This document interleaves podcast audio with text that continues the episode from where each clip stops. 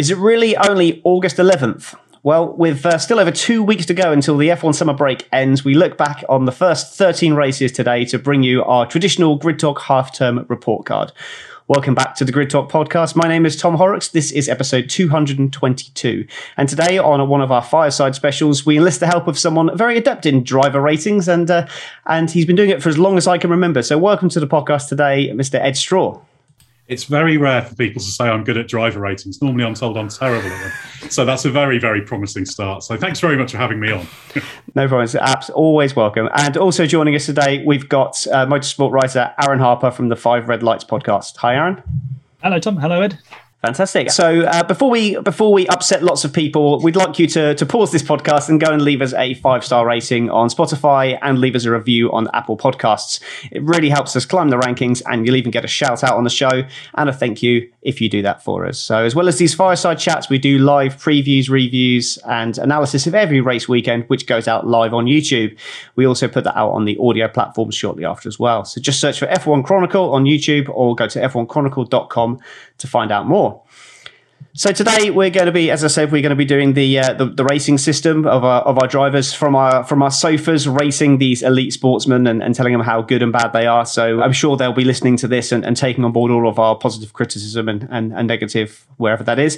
So what we're going to do is we've put our all of all of the drivers to our grid talk crew. We've had about 15 people come back with ratings for us, and we've we've rated them from from A plus down to F, and we're going to be speaking to to the panelists today as well to get their ratings and why why. So uh, we'll be starting off with the F category, which is a category all all on his own. Unsurprisingly, it's Nicholas Latifi has uh, has got a rating of, of, F.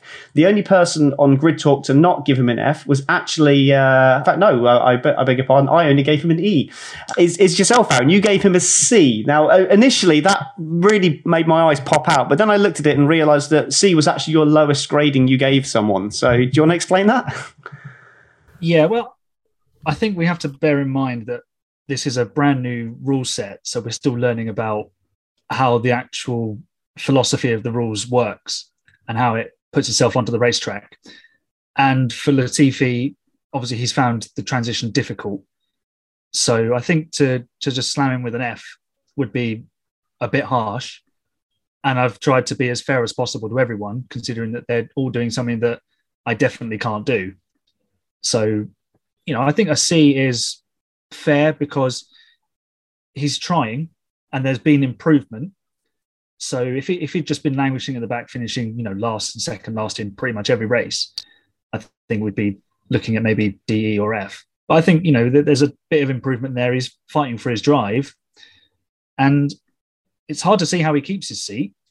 But you know there's a bit of development there, and we know what he is capable of because last year in a developing Williams, he was able to deliver point scoring finishes. It's a fair rationale, and uh, if, if you'd have given him a C and given other people D's, E's, and F's, then maybe I, I might have argued a bit more vociferously on that. But uh, Ed, any uh, any advancements on that? Anything you, you would like to add to that? I, I basically agree with uh, with what Aaron was saying, although because I like to use or try and use the whole range of, of ratings, I would have to go F for Latifi.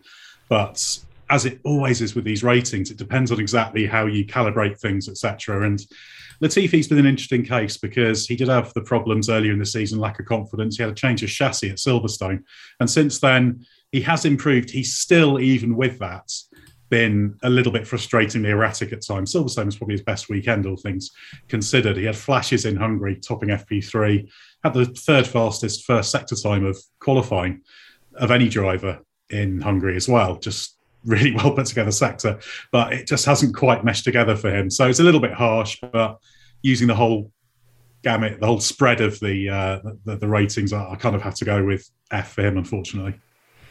Okay, so I'm somewhere in the middle there. I've gone for E on that as well. I think the the highest person that rated him that didn't use the uh, the, the, full scale was Owain, who gave him a D. Very very generous there for, for Owain. But uh, we don't actually have anyone at all in the E category. So as I was genuine when I said he's got that entire part of the field all to himself.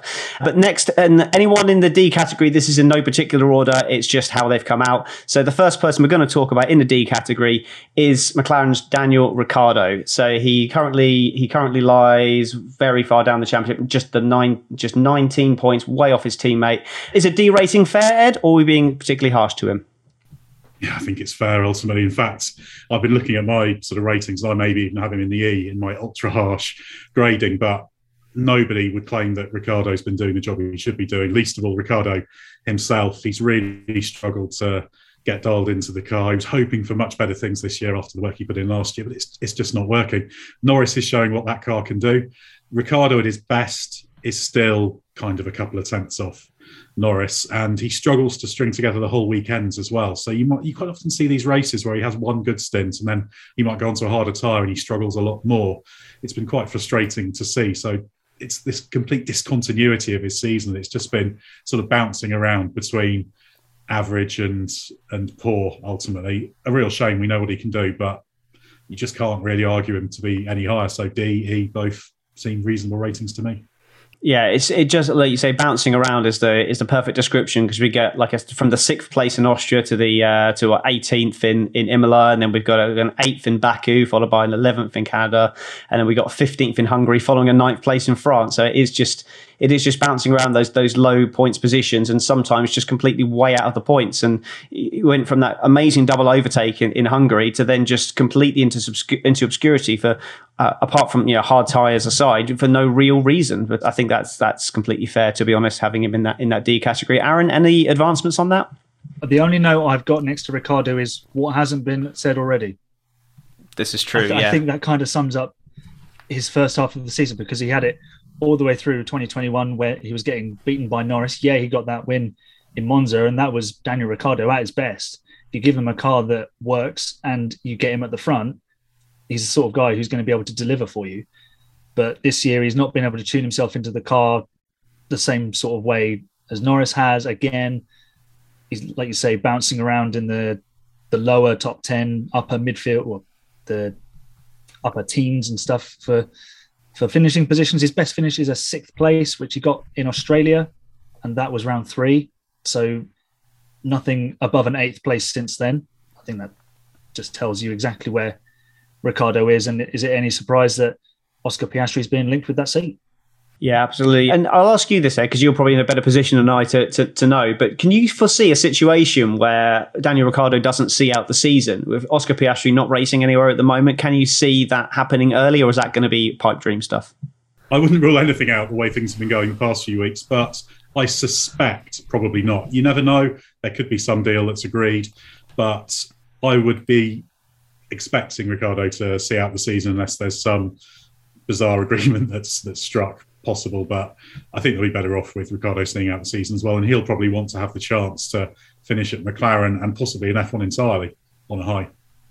Yeah, I think um, I, I, really want him to to see out the season and, and have a few good box office results as well, just to end his time at McLaren well, at least just to, to show that, at least show another team that there is still that steely fighter still in there. But the next person in, in the D category, and this is someone I, I at the start of the season, if you'd have said that we'd have been talking about him third in our in our driver ratings, I I would have been absolutely shocked. And that is Pierre Gasly, drops into the D category today. The highest grade anyone from Grid Talk gave him was a C. Multiple people gave him a C, but the majorities were, were, were D's. Aaron, where did where did you rate where did you rate Gasly overall? Uh, I believe I gave him a C.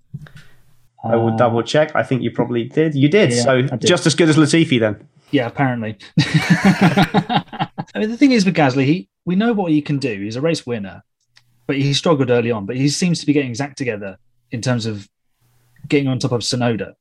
The AlphaTauri car hasn't been as strong as in 2021. So he hasn't been able to show as prominently towards the top of the midfield and even to the front of the grid because he started on the front row at one point last year. So obviously he's been hampered by that, but we, we do know how how well he can drive. And I think he's starting to get on top of things in that car. He's locked in for another year with Alpha Tauri, which does seem to be sort of this endless cycle of debate of will he, won't he. But all the other places that he could possibly go to seem to be getting eaten up by drivers coming from Formula Two or from outside the picture, or just by Fernando Alonso, because he seems to be getting around the grid plenty. Yeah, it's a, it's a strange one for Gasly because he's he's had a, a fifth place finish in Azerbaijan where he tends to go really well, but then his next best two finishes are eighth and ninth. and then everything else has been outside the point. So I just I feel like he's been inhibited by the car, which just isn't as strong as 2021. Yeah, I, I, do agree with that. And Ed, anything to add on that? And or do you think that? And also, do you think that Pierre Gasly maybe is suffering a little bit of buyer's remorse signing that contract so early, given what's happened in the summer? I think he was pretty much stuck there with the, the contract he had, so didn't have a great deal of choice in the matter, unfortunately. But ultimately, I've got Gasly more a C on my rating, which is uh, probably even more generous than than Aaron's. But I haven't been massively impressed with parts of Gasly's season, but I think he has been quite unlucky. If you think of Monaco, where he had the pace to be on the third row and he just got timed out in qualifying because there was the red flag and AlphaTauri were very slow in letting him out. Miami should have scored points. Alonso hit him. Bahrain, he lost points. Recently, he struggled a bit. He's not the most adaptable driver. That's his biggest problem.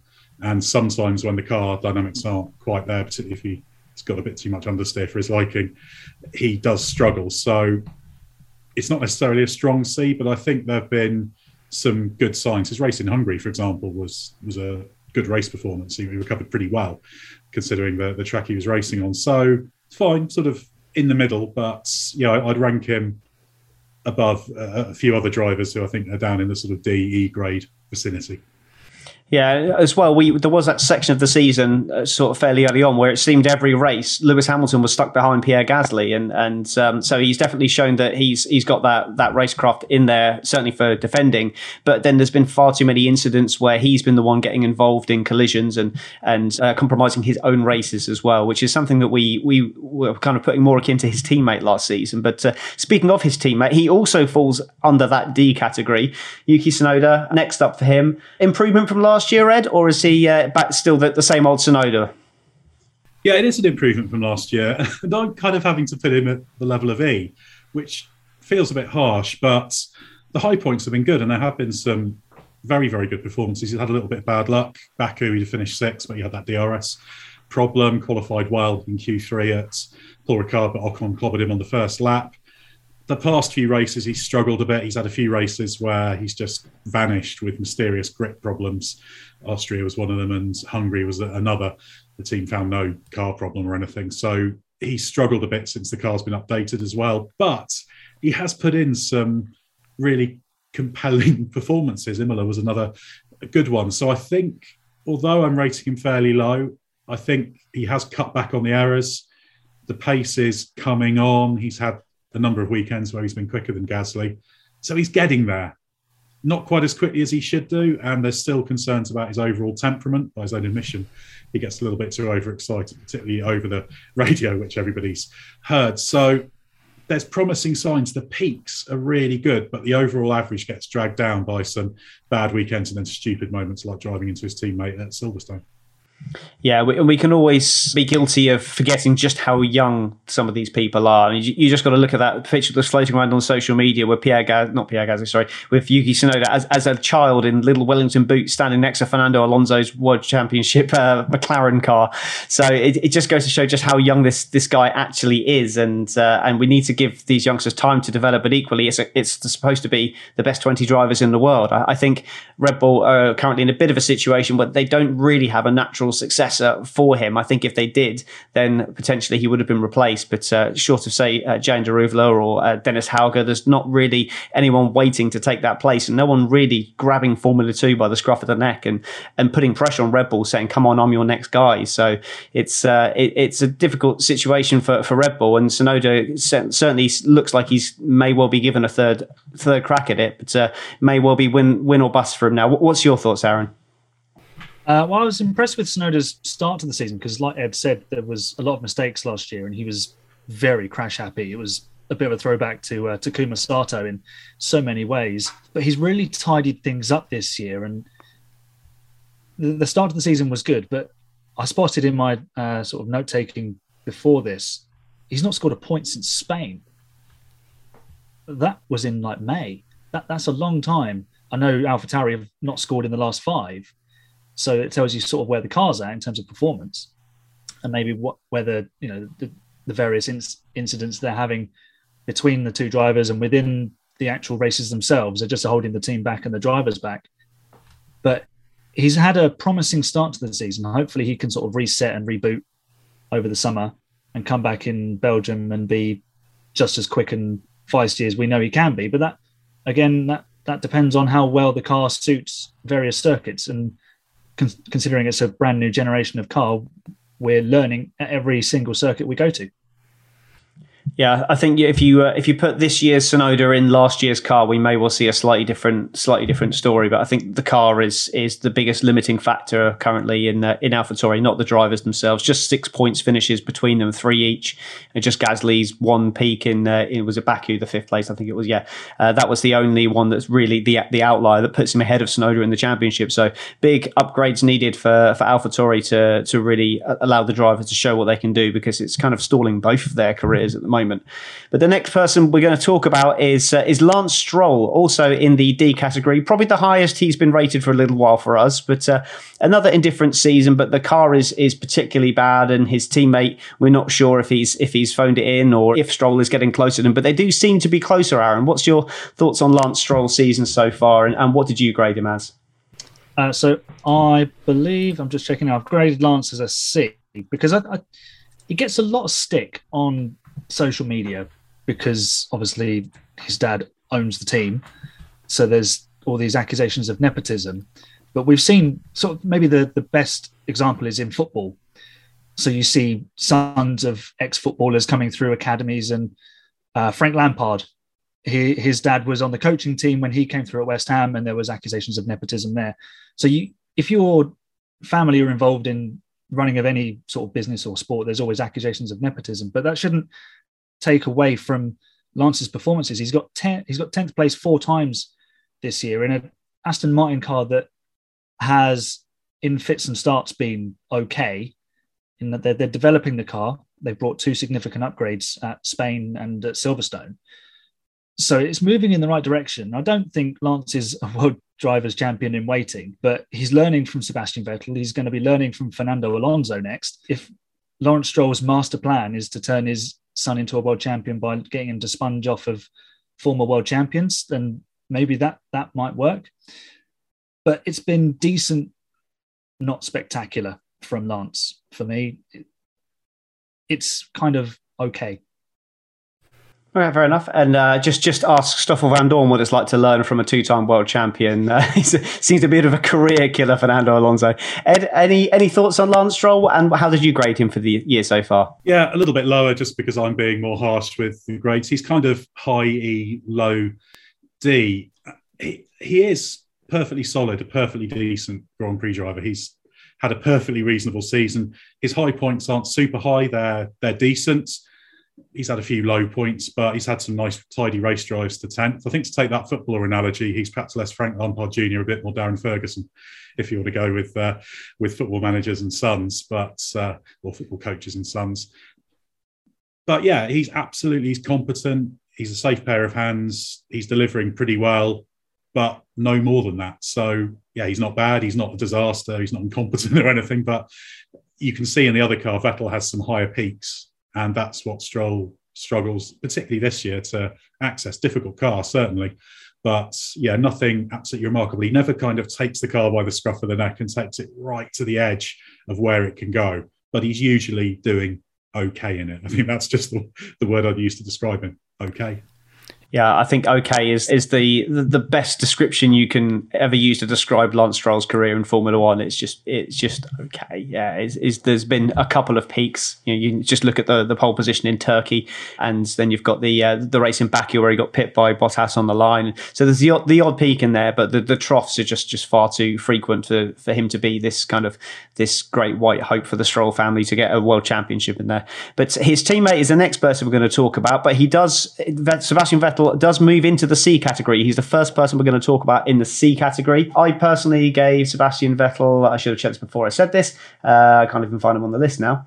Uh, I gave yeah I gave him a D. Thank you very much. Yeah, so he, he's on the D category for me. I just feel that he's a, he's a little uh, a little uh, disappointing this year, but maybe he's uh, he's got good reason to, to not really care about that anymore. Ed, what's your thoughts on Sebastian Vettel? This in his what we now know is his swan song. Yeah, peaks have been good. Imola was a really good one when the car wasn't strong, qualified well in the Watts. Uh, good results. He's had a little bit of a frustrating tendency to drop in the odd mistake, which is not unusual for Vettel in recent times. For example, Baku, where he had a really good result, but he did chuck it up the escape road at one point. That probably didn't change his results, but it did cost him time during the race. And you tend to look out for things like that just because you've got away with it in terms of your race result and he's still been able to finish sixth doesn't mean that the error didn't happen. But yeah, he's the one who's had those more obvious moments of magic in the in the Aston Martin. And it's been a difficult car because particularly in qualifying it, it struggles and he's strung together some decent race drives. So yeah, he's kind of I think he probably just creeps into the C category for uh, for me. You could say high D, uh, low C, probably just a, a, low C for him overall. So he's still performing at a good level, and, and he could have carried on, but obviously he's decided it's going to be his final season, and he can go out performing still at a very, very respectable level. Yeah. Aaron, another C. Yeah, another C. um, I think he's just been hamstrung by an underwhelming car at the start of the season. I think some of his decision might have hinged on how competitive the Aston Martin was out of the blocks for this year, and it wasn't and he's got so many other things that he's passionate about, and uh, yeah, it's just the the the solid performances have been good. Like Ed said, in Azerbaijan, he's picked up P6, but there was that glaring error, which may not have changed his uh, finishing position, but it, you know, he could have got track position in a timely safety car. He could have been right place, right time. Obviously, that that never happened. But for Seb, it's it's it's uh, it's been a decent season again because the car is tricky to drive, and like Ed said, the the high points have been have been much higher than that of Lance Stroll when he's able to take things to the limit. But then there is that expectation from him because he is a four-time world champion, 53-time Grand Prix winner, that he's able to do that, and people maybe expect a little bit more from him and then judge him accordingly, rather than looking at where his performance level is at the moment. Does that make sense? Yeah, no, that's that's that's a fair point. Absolutely fair point. Um, it's I, I, guess with four world championships hanging around your neck, that's uh, you do become a bit of a target with with bad performances, and uh, not really been the, the same driver the last few years, has he? Ed? He's definitely uh, he seems to be a different driver now to what he was when he first went to Ferrari. Yeah, it's an interesting case, Vettel. He's almost had a, a front-loaded career, you could say, in terms of the successful World Championships with Red Bull, but yeah, I think he's sort of hit a ceiling of, ad- of adaptability that's held him back. There are areas where he has been very adaptable. He's great at adapting to the blown diffuser era, but that also gave him the characteristics that he thrived with. And I think that's probably been the story of his later career. Just struggled to be consistent and then eliminate those uh, those mistakes. But it's it's nice that he's had this this two year code with Aston Martin. I think it's allowed him to go out perhaps a bit more on his own terms and in a slightly happier way than had it just been walking away after Ferrari dropped him.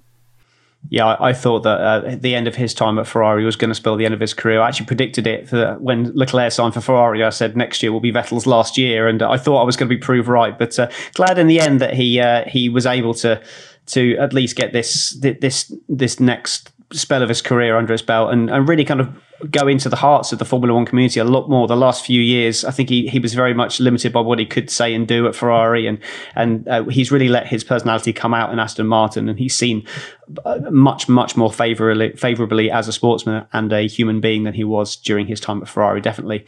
But the next person we're going to speak about is someone who may eventually end up at Ferrari. You never know. It's uh, it's Mick Schumacher.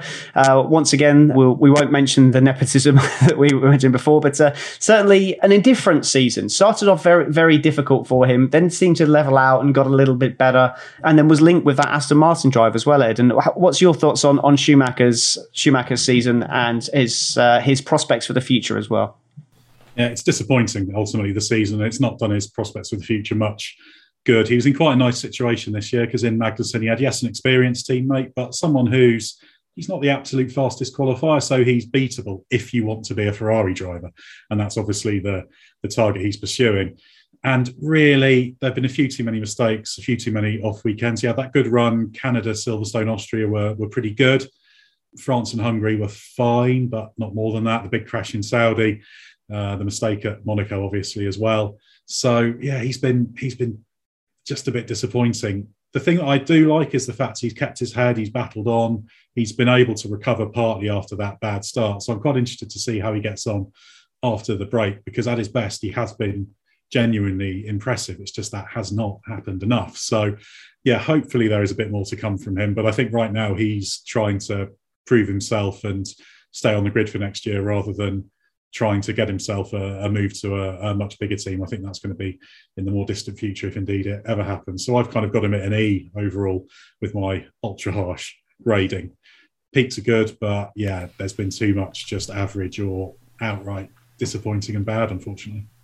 Yeah, I was I was a D for Mick Schumacher personally. It was uh, after a pretty much a throwaway season last year. He was under no pressure at all, and I think he's shown now this season after a rocky start that he's he's keeping his head and he is actually showing a, a showing something. Because last year you can't even compare last season because it was just the car was nowhere, the, the, teammate was nowhere, and it's just impossible to, to grade him really on that. So I see this as more of his rookie season than last year. But uh, certainly, if he does get a drive for next year, if he doesn't perform next year, then for me that's the the experiment over. Your your thoughts, Aaron? Another C?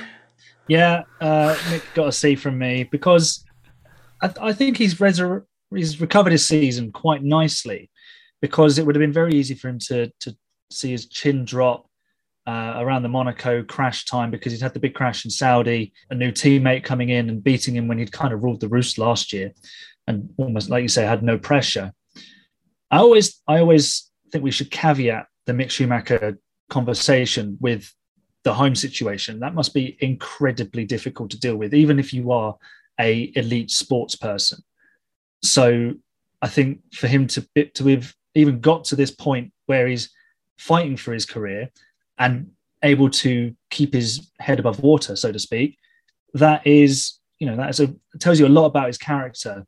So if you can get him that extra year, I think he'll get that extra year at, at Haas, and then maybe he'll move to someone else from there but it speaks to his character really, really importantly. And sometimes in a team, they they'll take the person who is going to be best for the atmosphere. If you look at the the Bottas Hamilton partnership, that thrives so well because Bottas didn't rock the boat, and it gave Hamilton a platform to go and be absolutely stratospheric.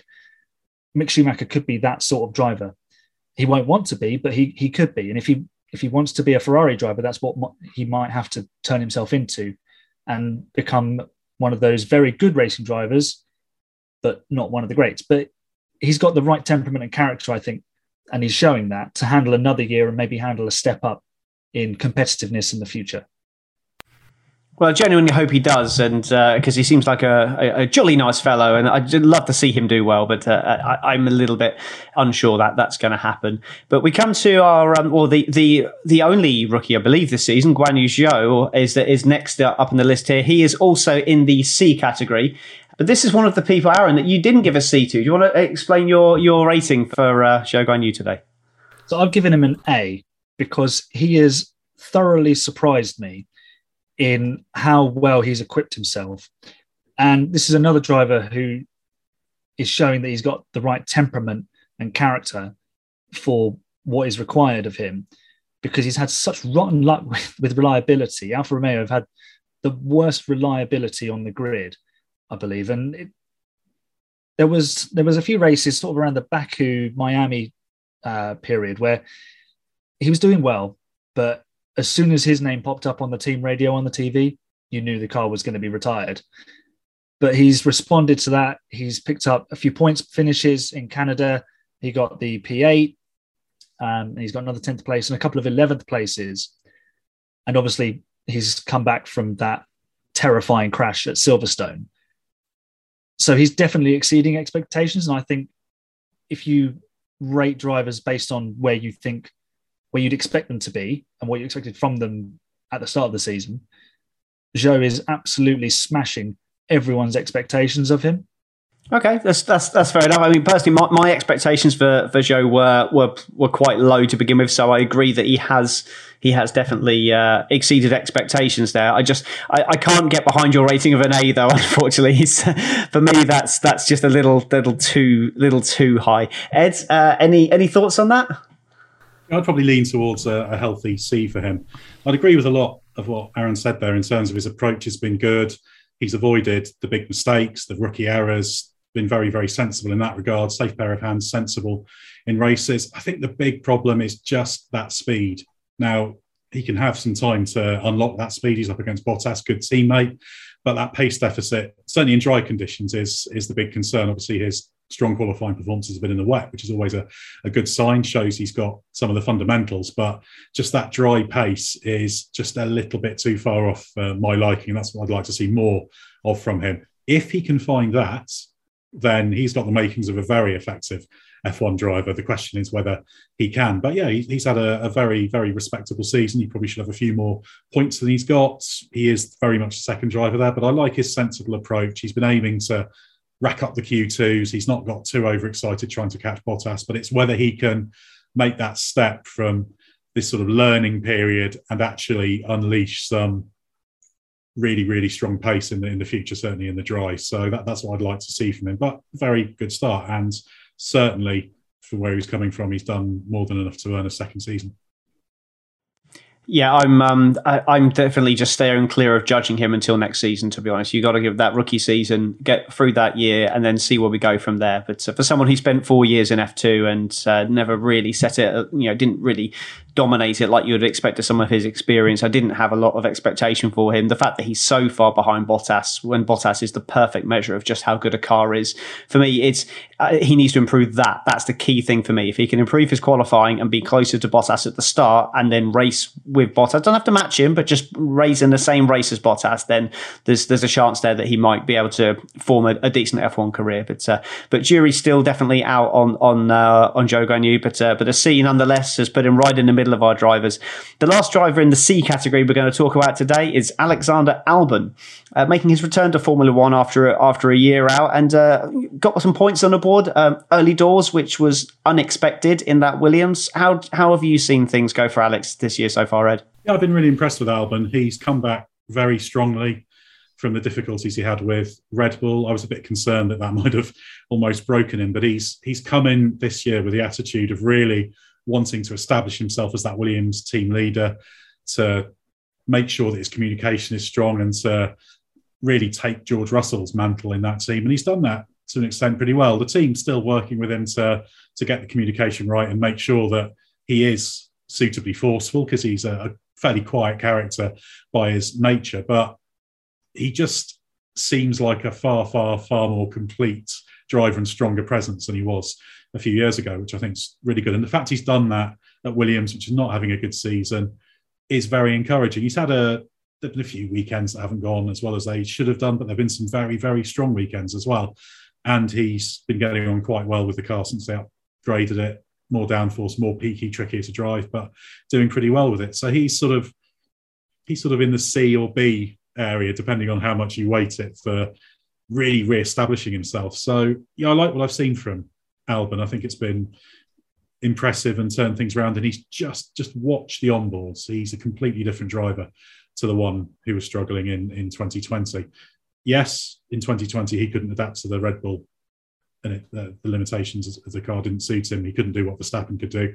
That does ultimately come down to him, but he's shown he could be a very, very effective F1 driver with Williams yeah, it's definitely been a been a successful experiment to bring him back, and uh, I'm glad he's got another chance because I was a bit I was a bit uh, disappointed that he got thrown out the way he did. But uh, you can fully understand why, given that his performances and and it is you know it is supposed to be tough to be in Formula One. It's not supposed to be easy by any stretch, but he deserves a chance to come back, and he's certainly grabbed that with both with both hands.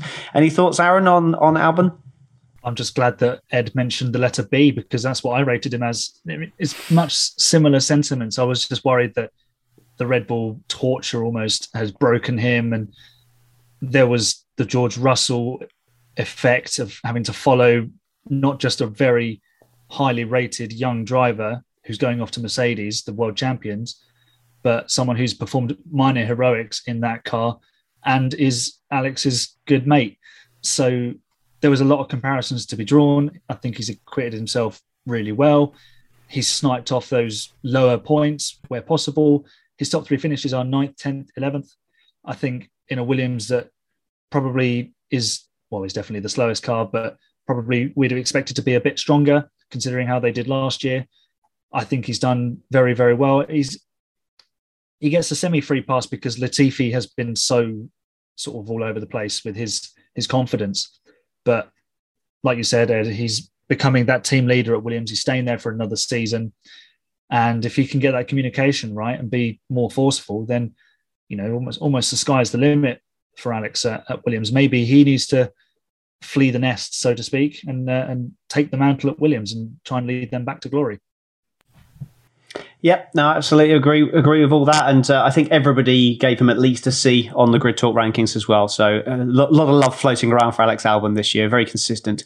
And we're going to talk, as I said, this is not in any particular order, but we're moving on to the Bs now. And the person we're going to talk about next is the person who was the great white hope to take the championship fight to Max Verstappen. It's Charles Leclerc has got a, a grade B from us. Now that's that seems a little low to me, but uh, I mean I, I, say that, but there's you know it's an average for a reason. A lot of people have put him as a B. I personally put him as an A. What? How did you put him, Aaron? I've got him as an A because you think how well he started the season, and we know we know just how quick Charles Leclerc is over one lap, and he's he's showing now that he can put a race together and and really handle the pressure at the front.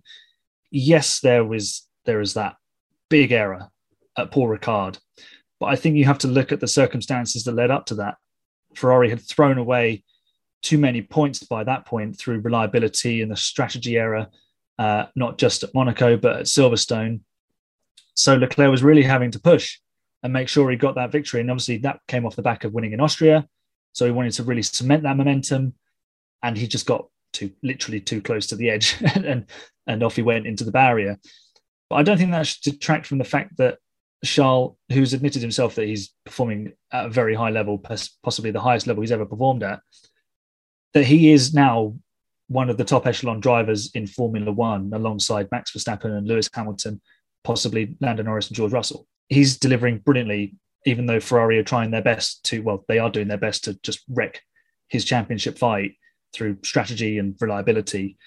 So I would expect a few more wins from him moving forward this season and then perhaps an even stronger title tilt. But that's banking on Ferrari getting their house in order. And we've been waiting for that for 20 years. Yeah, I think the championship position has, has certainly been heavily affected by his team. I mean, he has made a few mistakes as well. He's by, been been by no means flawless, but if you look at the championship fight last year, for Verstappen Hamilton, both of the drivers making multiple mistakes throughout the year, but it's just how you deal with those mistakes, come back from them, and how you attempt to recover on the day. And and Charles Leclerc's mistakes have generally been race ending, apart from maybe the the Imola spin.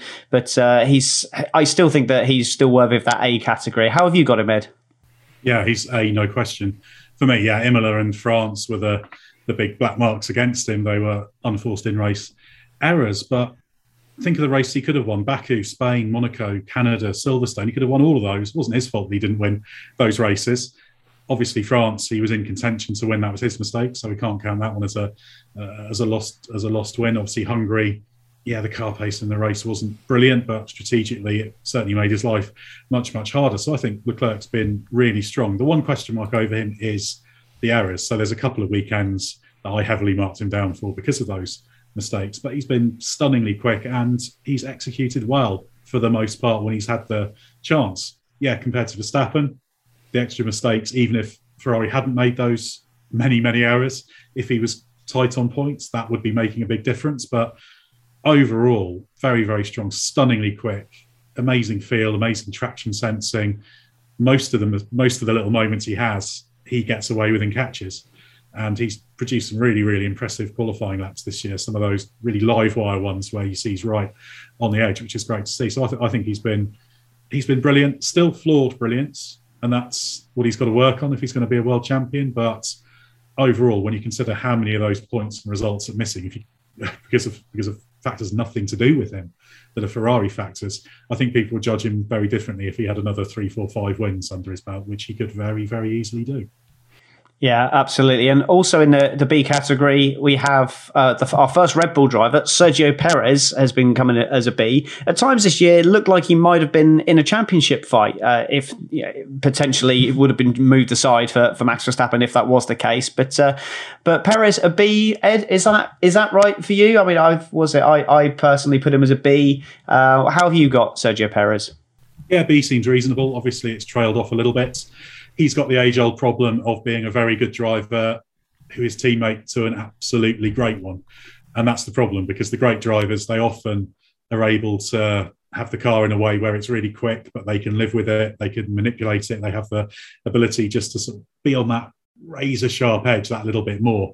Perez actually a few times earlier this season when the car was a bit more front limited was able to get more pace out of it, but always Verstappen's the one who'll be able to access the ultimate potential of a car that is made quicker. So that that's almost the curse that Perez is up against. And ultimately he knew that when he went to Red Bull. Yes, he aspires to win the world championship, but he has a pretty good idea even before he was in that team of how strong Verstappen is. So I think yeah, uh, Perez has had a, a good season. One in Monaco, Saudi Arabia pole, very unlucky in Saudi Arabia with the timing of the safety car because he pitted from the lead, would have held the lead, but then I think it was Nicholas Latifi that crashed and caused that uh, that ill-timed safety car for for him. So yeah, good strong season. Even though there have been some pretty disappointing weekends recently, he's still coming out of it with some decent solid points, which is what he's there for. So yeah, a good season. The only downside for him is he's not the lead driver in that team, and he's not purely by status and overall ability. Very, very good, but not not a great. And that's true of many, many Grand Prix drivers. The absolute greats are extremely rare. So no disgrace whatsoever. So I think Perez should be very, very pleased with this season, even if right now he's probably feeling a little bit disappointed. Yeah, absolutely no shame in that whatsoever. Ninety-nine percent of Formula One drivers are, are, you know, at the very least, a good Formula One driver. So it's uh, it's uh, it's definitely it's been patchy in places, but you know, you just look at his performance in Silverstone, where he was taken out of the race contention with no real fault of his own, and then at the end, it looked like he might have won it. So a good performance there. Aaron, anything to add on Sergio Perez? Uh, well, I rated him, rated him as a B, but like you both covered, he is a very good racing driver, just not one of the greats. It reminds me of uh, the Coulthard Hakkinen pairing uh, at McLaren because Coulthard was an absolutely very accomplished racing driver, and he showed after Hakkinen stopped that he was able to lead the team. But like with Verstappen, Hamilton, Hakkinen, Schumacher, they just have this range of adaptability where it doesn't quite matter so much what the car is able to do they'll find a way to drive it fast and find a way to win a race in a world championship. Yeah, absolutely. And next up, then we have Carlos Sainz, the second of the Ferrari drivers, also in the B category. I don't disagree that he probably falls in the B category, but I do, as we've already covered, disagree he falls in the same category as as Charles Leclerc. But Aaron, how did you how did you grade Carlos Sainz this season? Uh, I've rated him as a B because it started okay, and then it it seemed to lack consistency, and there was a few errors. Uh, the the off in Australia where he just seemed to see red and uh, ended up in the gravel, and then in Imola could have been on pole, but threw it in the barrier, and then he seemed to lose a lot of confidence. He's had reliability, but he's got his act together, and he was driving brilliantly. He got the first win at Silverstone. You know, he stood up to the team because he told them stop inventing and you know we've seen Vettel have to drive the strategy at, at, Ferrari, and you know he he took control of that situation. He took control again in Paul Ricard when they were messing around with strategy. Recently, he's found some pace, so I think there is reason for optimism with Carlos Sainz. But whether he's got the and I've always thought this, Charles Leclerc is the X factor driver at Ferrari, and Carlos Sainz is what you'd call sort of your your Mr. Sunday. He would he would deliver a very consistent race performance, but he's not necessarily going to go and take every race by the scruff of the neck from pole position and, and just walk away with it in a way that Charles Leclerc probably could do. Yeah, absolutely solid driver, Carlos Sainz, uh, multiple race winner, hopefully in the future, and and we'll, we'll have many many good seasons ahead of him, but probably not quite in that top echelon of of driver. Ed, any thoughts on on Carlos Sainz and where did you grade him? Yeah, B as well. If it was judged based on the past five or six races, he'd probably be knocking on the door of a an A because he has improved a lot. But yeah, ultimately, he doesn't have that last little extra bit, the X factor, as uh, as uh, as Aaron put it, in terms of that pace. But he is very, very good at just working at, it, at himself, working at the car. Keeps picking himself up. He's just relentlessly working, and he, he's eventually able to haul himself up to that level, which I think he's done very, very well this year, but we've still seen it even recently. For example, look at Austria, where Leclerc had that clear small edge, and then Hungary, Sainz really should have had pole, but couldn't quite put it together uh, and missed out. So, yeah, there's always these little rough edges, but I've been impressed with Sainz's attitude and the way he's recovered from those those troubles early on, particularly Australia, where it was just a lap and a half of madness, really. Just after the problem he'd had in qualifying, didn't get a good launch, started to try and make rushed overtakes. So he lost a few more places on that first lap. Then just the, the moment when he eventually went off, he wasn't very happy with that particular moment. He knew exactly what he'd done wrong there. So yeah, Sainz is he's continuing to push against that that kind of Leclerc ceiling where it's correct he is sort of seen as the number two driver there at Ferrari, but he just keeps pushing, trying to reel Leclerc in, and I think he'll keep doing that, even though on a given day you would expect Leclerc just to have that little bit of a an edge of pace, which he would have over pretty much every driver because he is stunningly quick. So Sainz, yeah, really, really good job in a, a tricky situation. Yeah, no, Carlos Sainz is uh, um, one of my favourite drivers. I've mentioned before. He's, uh, I, I, just really hope he does do well. But we'll move on to someone who is definitely up there with a lot of people's favourite drivers. Lando Norris is in the B category. It looked like last year he he could potentially have been pushing for for race wins, and uh, but but just not really come about from from McLaren this year. But at least he's he's thoroughly beating his teammate Ed. And and how do you how do you see Norris's uh, Norris's season gone so far? Has is he living up to his expectation? Yeah, I think he is ultimately. If you look at it, I've got him in the A category simply because the McLaren's limited, but he's firmly best of the rest. He had that great podium at Imola, consistently in the points. He's often pointing up, uh, popping up sixth, seventh, eighth in races, doing a really good job. Obviously, he's crushing Daniel Ricciardo utterly, just as he was last year. So, yeah, I think Norris is, is really doing a good job in a car that we know is very, very tricky. I think to achieve that level of consistency in a car that is inconsistent, not just in its overall pace and where it is in the midfield, but also it does have little moments where there's these sort of little aero stalls here and there and it can be a bit unpredictable. And he deals with it very, very well. It's not his natural style that he's driving to either. So he's gone through that process that Ricciardo's been trying to go through of adapting to it very, very well. So I've been impressed with his season.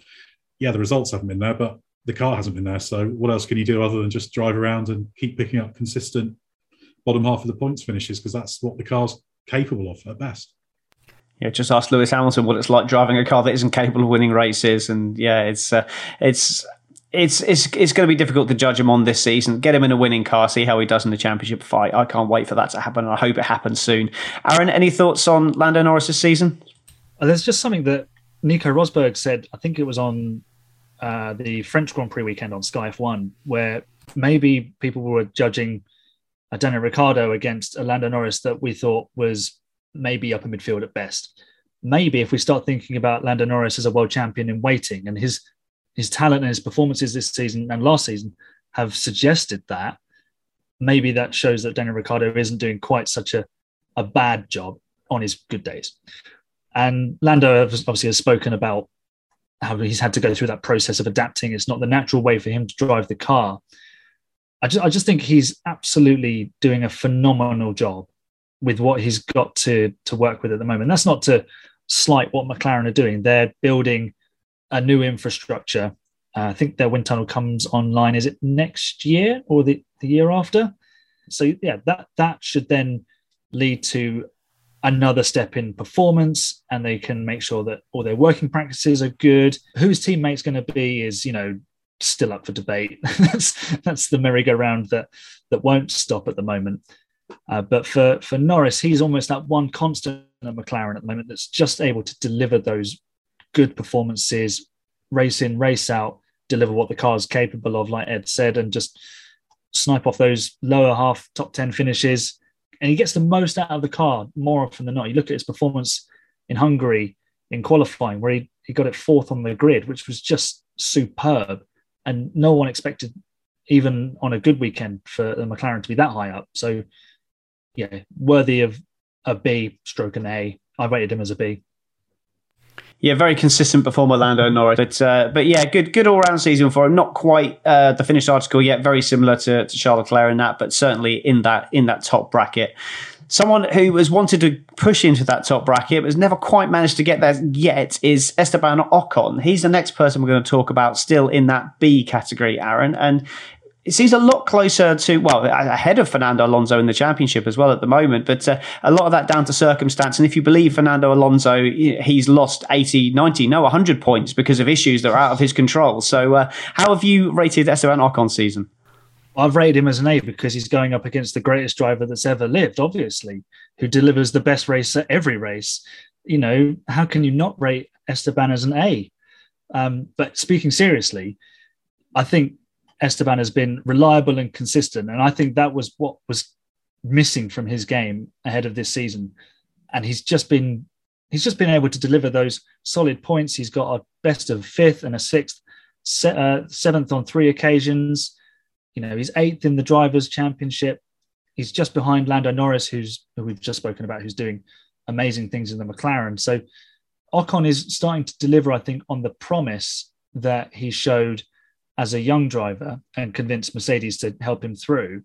I think people sort of maybe maybe put a bit of a slight on him because he's racing with Alpine and they always seem to underperform or find a way to shoot themselves in the foot, whether that's by producing a dud of a car or losing two drivers at once. But Esteban is really showing that he's ready to lead, especially now in Alonso's absence. So he's able to take that team forwards, mold it into his own team, and you know maybe well maybe he can add to his victory in Hungary last year uh, in the future with Alpine. Possible, it's possible. I, am I'm, I'm less of an Ocon fanboy than yourself. I only rated him as a C myself, but I think I was the lowest person. Myself and James were the only person people that put him as lower than a B. So maybe I'm just being particularly harsh on Esteban Ocon, uh, or am I, Ed? Am I being harsh? I can see where you're coming from. I put him as a B. You might argue a very high C, but he's been really consistent. Ten points finishes out 13. He's could have been 12 out of 13, but he had a fuel pump failure uh, Silverstone and he had a penalty at Monaco. That was of his own making with Hamilton. Three penalties for causing collisions in races this year does show a slight weakness in his game. That has cost him. And I think probably needs to just find that little bit more judgment in the wheel to wheel stuff. If you remember him clattering Tsunoda at the first lap at Paul Ricard. And his ultimate peaks aren't quite where Alonso's are. That's the other thing that, that just makes you think, it's not quite a territory for him, but he has had a very, very good, convincing, strong season. He's been there racking up the points. He's probably had a little bit less bad luck than Alonso has. Alonso hasn't lost quite as many points as he's claimed, but it's it's kind of 30 up to 50 points. You can legitimately argue he's lost 50 if you take the most generous interpretation. Probably 30 he, he's lost through no fault of his own. Plus, Alonso's lost a few through his own fault as well, but he doesn't like us talking about those, obviously. So, yeah, Ocon's had a, had a good season, and it is difficult being measured up against an Alonso who is operating at a high level. So, I think he's had a very, very good season, and that's why nobody's talking about him at the point when Alpine driver futures are all up in the air, simply because he's he's locked in and he's doing the job. So, there's no reason for Alpine to look anywhere else, really. Yeah, okay, that's fair enough. And So we'll actually talk about Alonso next. We're going slightly out of order from what I've got written in front of me. We're going to talk about Alonso next. He's still in that B category, very close to his teammate in the uh, in the order. But uh, yeah, Ed, how have you? Uh, obviously, you've already touched on Fernando Alonso and his and the amount of points that he's lost or hasn't lost, as the case may be. But beyond that, how have you got him uh, performing for the season? Yeah, I think he's sort of low A, high B. He's performed very well, and he has had some misfortune and some bad luck, but he's pulled out some very good qualifying laps. And to be fair, qualifying laps aren't historically his absolute trump card in terms of how strong he is. It's on Sundays where he's absolutely relentlessly accept, relentlessly exceptional. He's had a few moments when he's been his own worst enemy. You know, the Canada weaving penalty with Bottas was a slam dunk. The, the Miami thing when he was playing a few little games, and the stewards didn't really like how clever he was trying to be with things. So even though he gave the time back, he had affected the race situation fundamentally. So he ended up dropping out the points with that penalty, and I think he also hit Gasly in that race. But by and large, he's been doing a, a really, really good job. Yeah, he is Mr. Self Promotion in saying how well he's performing, but you can't really argue with what he's doing on track. He still is a very, very, very effective, good Grand Prix driver. I've got no doubt that in a race winning car, he'd still be capable of getting race wins. As it is, he's the guy that has had the absolute highest points from the the Alpine. Probably for Ocon, it's Austria that was his highest point all round weekend. But Alonso may possibly have been potentially quicker in the in the race there, but he had the problem of the sprint race grid, so we didn't get a chance to see that. He'd looked quicker up to the end of qualifying. So yeah, I think Alonso's been really, really strong. A few little shoot himself in the foot moments, but otherwise just delivering week in, week out, which is why he's such a great loss, I think, to Alpine. Oh, that's making my grade for, as a C for, for Fernando Alonso looking particularly bad with that kind of rationale. So, uh, Aaron, uh, how have you rated Fernando Alonso? I've rated him as a B. I mean, he can't have any complaints about some of his points losses because, like you mentioned, Ed, the Miami one changed the, the complexion of the race in that area of the field. The weaving one with Bottas was just, I don't know. You might as well, you're gonna, if you weave, you're to get a penalty and lose the place anyway. So you might as well just defend on the brakes as best as possible uh, in that situation. But he has been ferociously quick, just as we know Fernando can be. It's a very funny thing. I have a bit of a love hate relationship with Alonso because he burst onto the scene. He stopped Schumacher's run of success. He was the next best thing alongside Kimi Raikkonen, and then it's just all sort of petered out in uh, quarreling and moving teams and trying IndyCar and Dakar. And I, just don't think he's ever reached the success that he should have done. And I think that maybe clouds my judgment of him because I always think there should be more to come from Fernando because he shows it pretty regularly. He, talk, he tells us all about it, just how good he is. And he does show it on the track. That, that qualifying lap in Canada, a rare breed of driver can produce that because you have to be exceptional to deliver that sort of lap time in a car that isn't a front running car. So that still tells you that he can win races in a race winning car. Whether he could win the world championship against some of these young hot shoes would be quite interesting because he'd, he'd try and play all sorts of games with them, but they'd, they'd know exactly what he's up to. It's a huge loss for Alpine that they should have got their house in order a bit quicker. But if Aston Martin pull out a car that's worthy of the name next year, Alonso could be well set, or it's going to be another one of those terrible career moves. I think that the money for me would be on the terrible career move. It's just kind of like his modus operandi is just what Fernando does. So moving on then to to Valtteri Bottas is is next up, and uh, after what looked like he could potentially been heading out of Formula One, he's definitely had a bit of a bit of a revival here in his time at Alfa Romeo. Alfa Romeo looking like a better team than they were last year, Aaron, and uh, and but it's just been a few moments for me where he he's he could have done better, and uh, but that's why I eventually put him as a C, but I was on the bottom end of what people put him as. How how have you put Bottas this season? Uh, I've rated him as an A because uh, Bottas version 8.4 has just been superb. He he could have uh, had the stuffing knocked out of him, losing that that Mercedes drive and moving to Alfa Romeo. And I think he's been fortunate in the fact that the the Alfa has been competitive, so he can continue to show that he is high quality racing driver. And obviously, if the car had been stuck at the back like it has been the last few seasons, we'd have seen him limited to you know the, the odd points finish in the in the same way that Kimi Raikkonen was, and maybe became a bit more of a meme than you know a respected world champion Grand Prix winning racing driver. But but Bottas has just been superb for me. His results have been strong. His best result uh, was fifth in Imola. His all of his top three results are in in the points. He's just absolutely excellent. And when the car's on form, he's able to deliver and he's he's guiding Zhou Guanyu along very nicely. The recent performance for Alfa Romeo hasn't been quite as strong, but he's definitely the sort of guy who's going to pull that team forward and keep them in the midfield. And he's just he's just doing a very good job. And I think it's really nice for Bottas having spent five years as you know almost the whipping boy to Lewis Hamilton. You know, and a lot a lot of drivers would have been in that situation um, and that, that doesn't mean that Bottas is a rubbish racing driver. He's now showing just how good he is. You know, if he hadn't just spent five years at Mercedes, everyone would be going, "Hey, put him in a Mercedes, put him in a Ferrari." Oh God, no more, no more Hambot Ver podiums, please. Yeah, I mean, I, it looks looking on the face of it, my grade of a C looks quite harsh. But then I look at a few drivers that are ahead of him in that list, and I all think they're better drivers. So I'm going to stand by my rating of a C for that. Ed, any any advancement on Valtteri Bottas? Yeah, I think I'd like him to be a, a B, perhaps a high B think he's had a very strong season. He's, to his credit, really accepted where he is in his career. He's not dropped down the grid reluctantly, if you like. He's accepted he's had his shot with a top team and he's had plenty of wins, a lot of success, but he's really embraced the challenge and he's really enjoying it. He's, he's having a lovely time, no question. And he is driving very, very well. There have been a few little areas of inconsistency. The odd mistake, Miami made an error that let the Mercedes drivers past, but he's been consistently good and very much relishing being the focal point of that team. And yeah, as was mentioned, very much a team player, really taking an active interest in Zhou's development, which is really good to see. So I think Bottas is doing a very, very good job, and it is showing how good he is ultimately. Yes, it's a bit easier when you're not being measured up every weekend against one of these all-time greats in, in Hamilton. That's the nature of the beast, but it's a different challenge, and he settled in really, really well, and he's being well paid. But Alfa Romeo, Sauber are getting absolutely their money's worth out of out of Bottas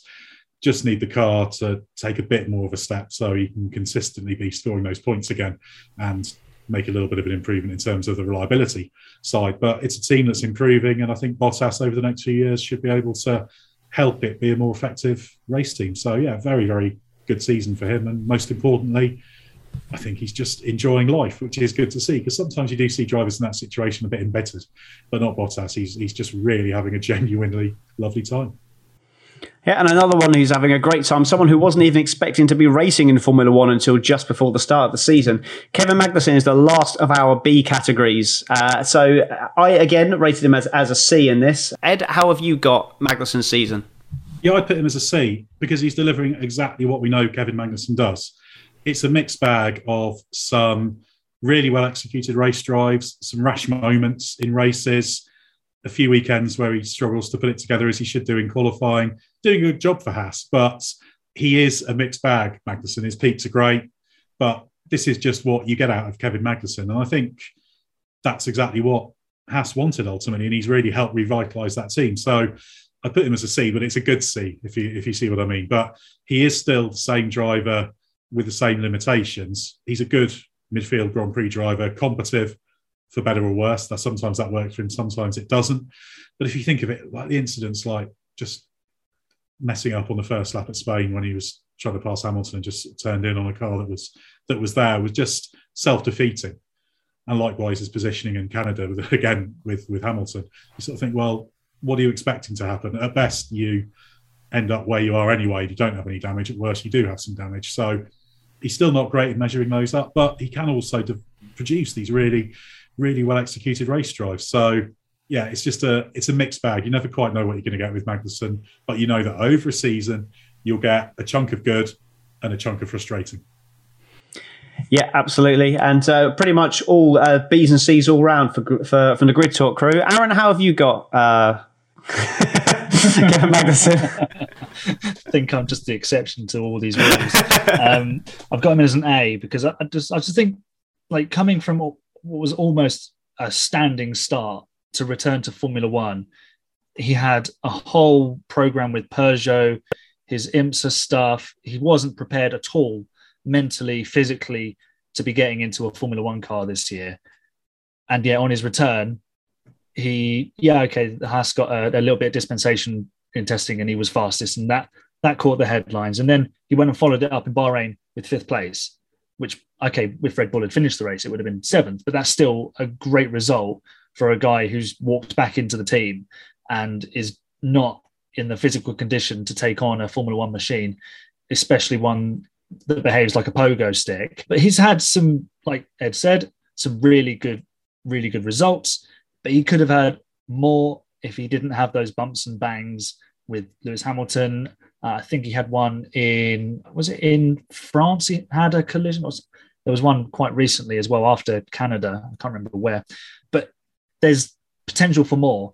But I just think the way he's come in, he's made what was a very unhappy Haas team over the last few years. All of a sudden, it's transformed. The, the atmosphere in that team is much more positive. Gunther Steiner is no longer a meme. He's an actual team principal who you know when people listen when you listen to him it's not just oh you know we're just waiting for him to say something funny there's actual detail in what they're saying and they're achieving things on the track whereas last year they were just running around at the back and the world was imploding for them but he's come back in he's galvanized that team everything is much more happy much more positive. And i think that just speaks volumes. If because if, if you've got a happy environment you're going to achieve things. And achieving for Haas at the moment is obviously staying on on the grid and scoring points finishes, and that's what Kevin is delivering he definitely deserves uh, an, another shot at F1 in, in my opinion, definitely. But uh, yeah, it'd be interesting to see what happens in the coming years with this multi-year deal finally for him. It'd be interesting to see how he how he reacts next season as well. So um, with, that's the last of our B categories. Just three drivers left to talk about, and the first driver we're going to talk about in the A category. Everybody on Grid Talk on the Grid Talk panel gave him an A, except for me, who gave him a B, and my monkey seat co-host, who gave him an E. But we won't talk about that. Uh, Aaron, your thoughts on George Russell? Oh, George is brilliant, isn't he? he that pole position, right? I because I'm an F1 writer, I try to be impartial, but I was jumping around with joy when George Russell got that pole position because it was such a massive surprise. And I think that like when drivers get those first poles, like Lando Norris's last year in Russia, when it's a bit more of a out of the blue, it, it hits home that, that it's real quality. It's not just, oh, he's got a good car, he's got the fastest car. Of course, he's going to be on pole position. George pulled something out of the bag. He got the tires in the right window and he delivered the lap. And he's been delivering all season. You know, he's gone into Lewis Hamilton's team and done a brilliant job with a car that has been misbehaving. Let's just put it that way. And he's helped guide the team in the right direction. Yes, it does help if you've got a teammate who's done uh, 300 races and has won seven world championships. He's got a lot of experience. But put yourself in that situation. I think he's he's lived up to the hype basically this year. He's shown that if Mercedes, well, when Mercedes get that car sorted, he will be a contender for race wins, for world championships in the future. He's just been absolutely superb. I think he's probably exceeded many people's expectations because everyone would have expected Hamilton to be the lead driver. And in many respects, recently he has been, but they had so many issues to sort out. So I think Hamilton took the burden of that and was trying to help solve the problems for the team, which allowed George to have less pressure to settle in, deliver those strong results, and build that confidence. And now you're seeing it all come together. They've been on the podium, second and third in both of the previous two races before the summer break. What more can Mercedes achieve in this season? That I think they're going to win a race. Absolutely.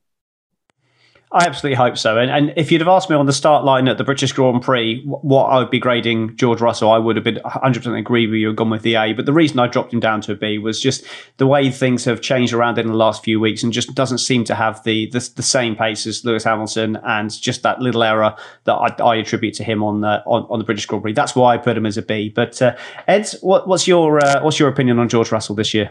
He's had a very strong season. I think you put in high B, low A, depending on how harsh you were being with using the the grades. He has been very, very strong consistently. I think everywhere apart from Silverstone, he's been in the top five by the end of races, and he's really established himself as a guy capable of running consistently at the front.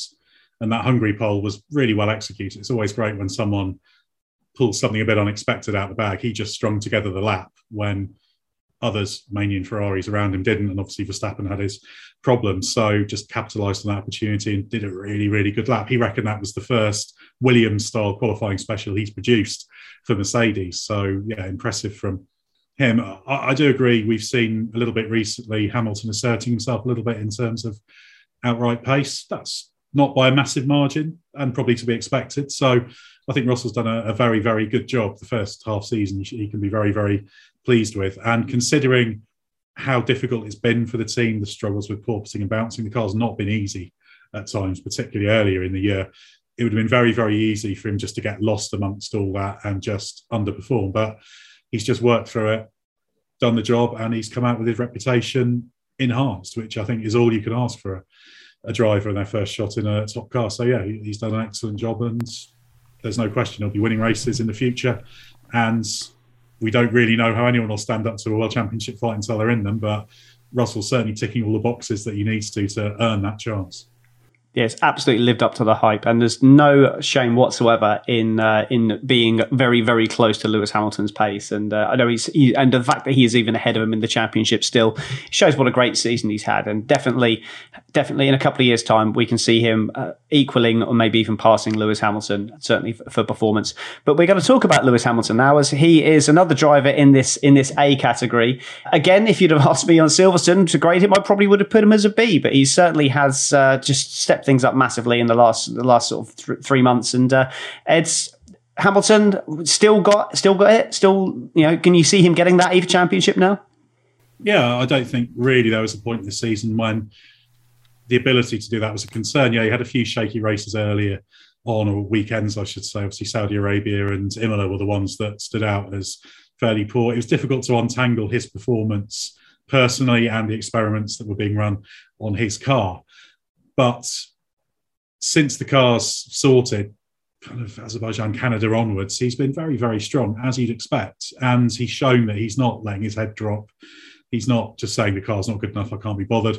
I think there's a really renewed determination there, which I don't think is any great surprise. So, yeah, depending on how you weight the season, he's a high B or an A, isn't he? Very, very easily, and certainly over the second half of the first half of the year, uh, to put it that slightly clumsy way, then he's definitely a, a, an A. So yeah, he's still the driver he was, and he's responded very, very well to some adversity and a car like Russell that's very, very tricky. It would have been very, very easy for Mercedes to have much worse results this year if they had a, a less strong driver pairing.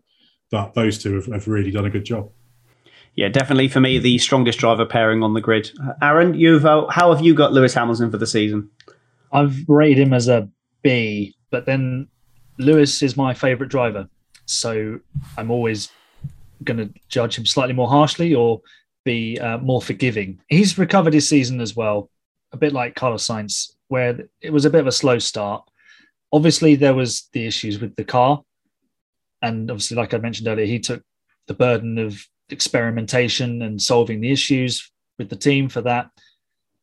And he had his motivation questioned as well, because sometimes in his interviews he came across a little bit deflated. But if you look back over the course of even the championship winning years, on those weekends where things didn't go Lewis's way, he always had less spring in his step.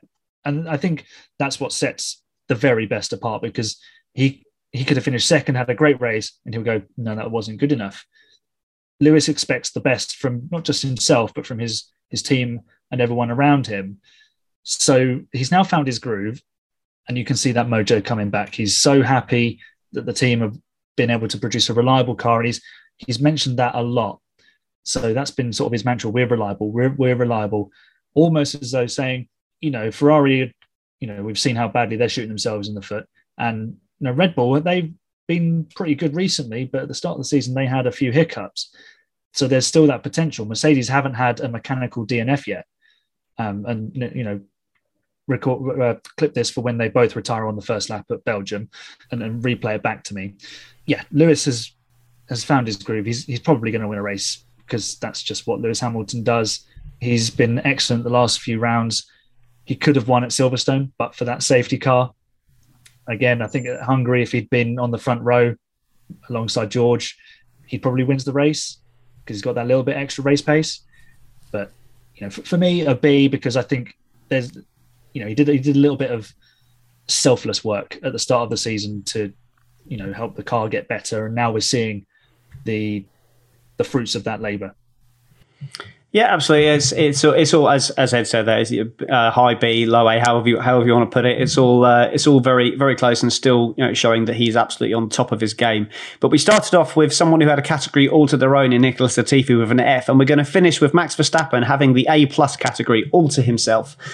Virtually everybody on the Grid Talk panel gave him an A plus, including including myself. Aaron, A plus or another C? uh, this was an A plus. Whatever you think of Verstappen and whatever you think of Red Bull and the people who run the Red Bull team, they have done the best job this year because they were what forty odd points behind uh, Leclerc after Australia, and it looked like Ferrari had this thing in the bag. But then Ferrari became Ferrari, and Red Bull made good decisions on the pit wall. They've developed their car. Verstappen has got his groove he won three three races in a row, and then you know, okay, there was a few team orders, but he's earned that because he is the world champion. He's just been outstanding, and you know the the win in Hungary. That was the last thing I think we've yet to see from Verstappen was a win almost out of nowhere. Yeah, he had his win in his first race for for Red Bull, but a win from you know real adversity, mm. where he's you know really on the back foot. And Hungary was exactly that. And him and his team got everything done. He was fast when he needed to be, and it, that's just the story of his season. They've been on the back foot and they've responded. Both team and driver working completely in unison. He's walking away with this title, which you know, as a you know, from a neutral perspective, is kind of annoying because we had a, such a great battle last year. We could be having a great battle this year, but through Leclerc and Ferrari's errors, we're not. But Verstappen and and Red Bull are doing the best job, so we shouldn't criticize them for walking away with the title because they are doing a better job than everybody else. Absolutely, and and just we just got to hope that the, uh, the, the technical directive that comes in at Spa does something to uh, to drop the, uh, the, the the dominance down a bit. But equally, it's probably going to affect Ferrari as much as as Red Bull, and I can't see Mercedes making such a big jump. But we can but hope. What about you? And I'll give you the, the, the last word. Any uh, any hope for the season, and and how have you got Verstappen? Yeah, I think the championship is firmly going the way of yeah. Max Verstappen and Red Bull, short of some kind of reliability cataclysm. I think even then, Ferrari would probably struggle to make the most of it. Verstappen's been superb. Very few errors. Yeah, he had the the spin in Spain, caught out by a bit of wind. Beyond that, it's all been minor. Qualifying laps haven't perhaps been quite the standard of last year. He's not entirely at one with the car, but they've always still been very good. So those are very, very minor criticisms, but he, has been superb. Yeah, the, the race drive in Hungary was superb. Probably his strongest weekend was Canada, where he really nailed it in qualifying as well. Could very, very easily have been behind a Ferrari in that race, but just through doing the job really well, he made sure he was ahead of Sainz. And then once ahead at the start, he was always in a strong position. So, yeah, just metronomically good he is the the complete package for Verstappen, and he's going about winning a championship this year in a very different way to last year because it's a completely different championship. Easier in a way because it's not just that ridiculous, relentless competition that we saw last year, but he's just approaching every weekend in the right way. If he's got damage like he did at Silverstone, he finishes seventh. He's happy with that. He thinks, well, I've done the job. He's not getting excessively frustrated in the car. Yeah, when things go wrong, he'll complain, but that doesn't seem to impact his driving in any particular way. So he's he's doing everything. Yeah, Ferrari have handed him wins, but it's because he's always been there in the right place. He's put pressure on. There have been races where he might well have been able to still defeat Ferrari, but Ferrari removed themselves before there was uh, there was a battle to be resolved. So yeah, just really outstanding, Max Verstappen, no question whatsoever. He's a he's a driver who ultimately he's on his way for his second championship. So he's he's firmly established as as a great now, rather than just a great in the making. And it's just a question of just how much of an all-time great he's on his way to becoming. The only thing that stops us from saying that is he's still ridiculously young. Was he only 24? So there could be a lot more of this, and I'm sure there will be. Absolutely brilliant, brilliant driver. And I've no doubt that if Ferrari was posing a stronger threat, he'd still be formidable in a very, very good position because he's he's just got it all as a race driver yeah, it's a scary, scary thing. A, a maturing Max Verstappen uh, could could see lots of championships coming his way, provided Red Bull continue to provide him with the equipment to do it. What's your thoughts on our driver ratings? Do you agree with us, or are you frantically unsubscribing as we speak? Uh, well, let us know your opinions. And the great thing about sport is that everyone has a valid opinion, and we would love to hear from you. So you can you can follow us at F1 Chronicle, and I am at Tom Horrocks F1 on Twitter if you want to follow me. Aaron, where can people go to find out more from you? Uh, so you can find me on Twitter, Aaron Harper41. You can find my podcast. Uh, it's called the Five Red Lights F1 podcast, which also has a Twitter account, uh, five underscore red underscore lights. Uh, so I write for F1 Chronicle and I contribute to Inside F2. Fantastic. Lots and lots of strings to your bow there then. And Ed, if people want to hear more from you, where should they go? Well, on the off chance, uh, I'm to be found a lot at the race. Head to the race.com to have a look there. The Race F1 podcast I, I host as well, and I turn up in a few other places uh, as well. So there's plenty of chances to be extensively bored by me all over the place. If you ever hear anyone mention an Andrea Moda, I'm sure you'll hear Ed's voice uh, shortly afterwards. Well, thank you very much to our audience for, for today, and we will be back soon. We've got plenty more mid season content before we return in Spa, so we look forward to seeing you then. Goodbye.